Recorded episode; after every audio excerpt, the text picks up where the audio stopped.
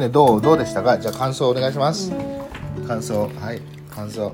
えっとこの体力勝まであってなんかあのランキングとかん？カフートうんとか。かぶそれ記載のやつもあったしあと、初めはお金の例えば株とか、いろんなこと分かんなかったけど、でもだんだん第5章終わった後から、だんだん分かってきて、うん、